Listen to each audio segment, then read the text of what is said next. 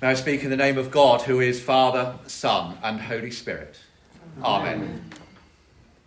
I don't know about you, but sometimes I can spend a bit of time um, pondering things. Do I mean pondering or do I mean procrastinating? Or wondering? Or maybe overthinking? Maybe all of the above, all at the same time, at different times, at different places. We get one idea in our head, then we sort of get, get that going round and round, so you end up going in all kinds of weird and wonderful directions. In fact, uh, during this week, I was in the office here in the church hall chatting to Tony about the readings for this Sunday, or about the Old Testament reading from Genesis. And we started th- talking about creation, saying, well, is it something which is absolutely literal? Seven days, 24 hours each? Is it metaphorical? It's just metaphors? Is it sort of something like Hans Christian Andersen with the fairy tales with a message, an understanding behind what the words are rather than everything, everything being absolute? This is precisely what's written. You know, it's, it's difficult one to try to try to get our head around because we end up getting obsessed on little tiny details sometimes. Forget everything else, just get tiny details and obsess on that. So we, can go around and say, okay, seven days, 24 hours each. Well, that's quite quick, but then how does that work with dinosaurs, for example? I heard something in a training day yesterday about a suggestion that the dinosaurs then were wiped out, but at the point of the Great Flood, they didn't get on the ark. I'm not quite sure where to go with that, to be honest. But we start go down that route, and we think, well, what about the Big Bang? Was that something actually happened, or was that some other random theory? And these little bits end up being the only thing we focus on. But actually, we were saying, well, surely God is at the centre of all of this. God was at the centre of creation.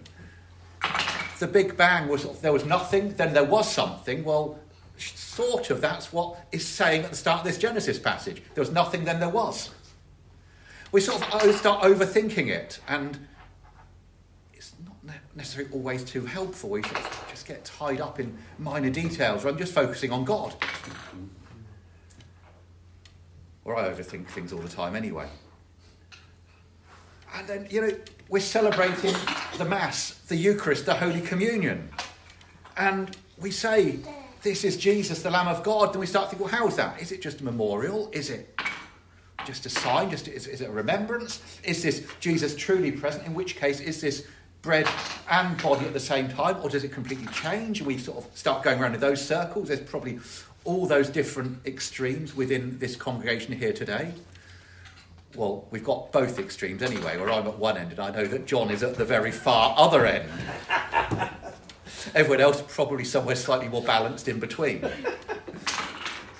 You know, we try to explain it away. We need to understand. We need to know exactly this is what happens.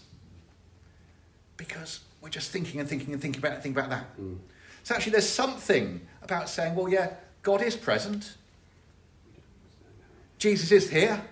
Do we need to know exactly how? Mm-hmm. Or do we need to trust God saying, yes, this is true? Mm. You know, we overthink we start obsessing on little bits and we lose the bigger picture. It's in the whole of our culture, really. We want knowledge. We want understanding. We want to be able to explain things away to the umpteenth detail. Because if we think we, if we know enough, we're in control of everything. We've got, we know everything. Sort of Gnostic heresies over and over again, really. Knowledge is all we need. No, actually, it's not all about knowledge. It's about Jesus, coming to know him, coming to experience him, coming to find out more about him for ourselves. You know, a few weeks ago we had in the gospel reading, didn't we? Where are you staying? Jesus was asked. His response, not, well, here's my address, pop in if you want. Come and see. Where are you staying? Come and see. Come and experience. Don't explain away. Just experience. We see this in the gospel reading today. The gospel is part of the teaching of the Beatitudes. It's just after the blessed are, blessed are the cheesemakers, etc. No, sorry, we're not in Monty Python. Jesus is teaching. Don't panic, he says. Stop worrying. Stop obsessing over minor details. Stop trying to work out all the little bits. Instead, look around. Look at what God's doing. Trust God rather than try to explain it all away and be in control of all of it. And that's what I was reminded of as I was hearing Kath read the epistle, was it 818?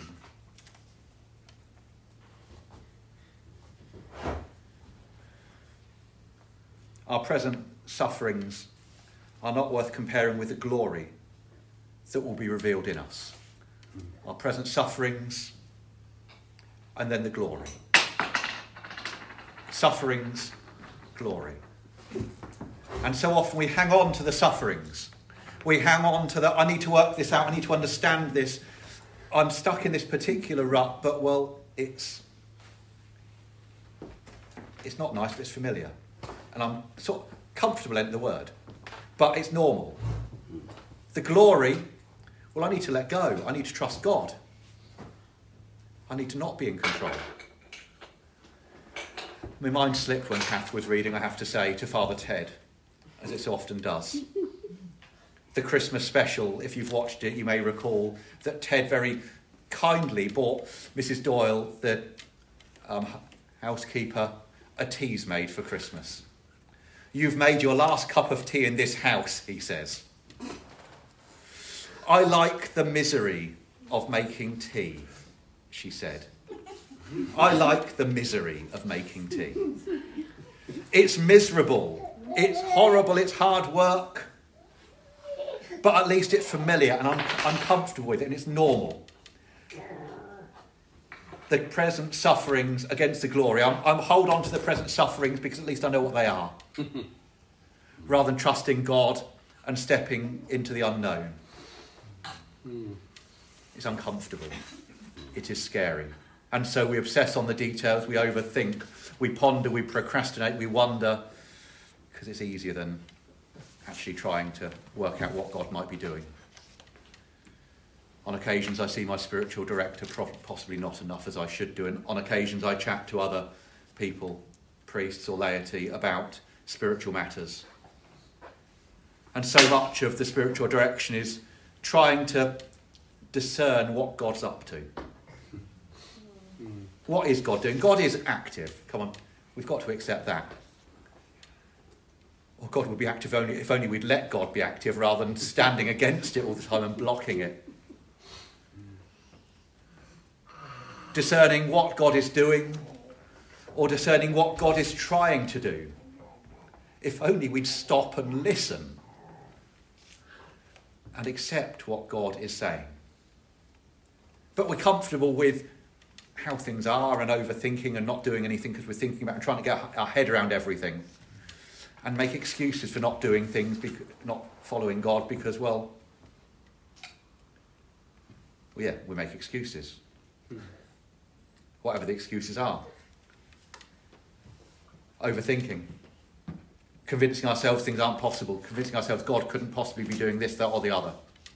I can't because, well, whatever. I just can't A friend of mine, dear friend, has to remind me sometimes just stop overthinking everything. They've probably got a fair point, and they're probably wiser in the faith than I am. But we all overthink, we all hang on to what we're used to and try and work it out rather than trusting what God might be doing. The gospel reminds us trust God. God's got a plan see the bigger picture. Look at all that's going on. The birds not worrying. Oh, they're still here, aren't they? Trust God. Follow Jesus. taste and see the goodness of the Lord rather than holding back because we've not done that before. We don't do that round here. Seek the kingdom of God. One of the hymns we probably shouldn't should have chosen to sing today. Seek ye first the kingdom of God and his righteousness, because that's what we're called to do, rather than hanging on to everything else. Working to do our part in bringing about God's kingdom here on earth, here in Wales, here in the Diocese of Llandaff, here in Bargoed. Don't panic. Don't overthink everything. Don't try to explain everything away to the umpteenth degree. Trust God. Follow Jesus. Because God loves you. In the name of the Father, and of the Son, and of the Holy Spirit. Amen.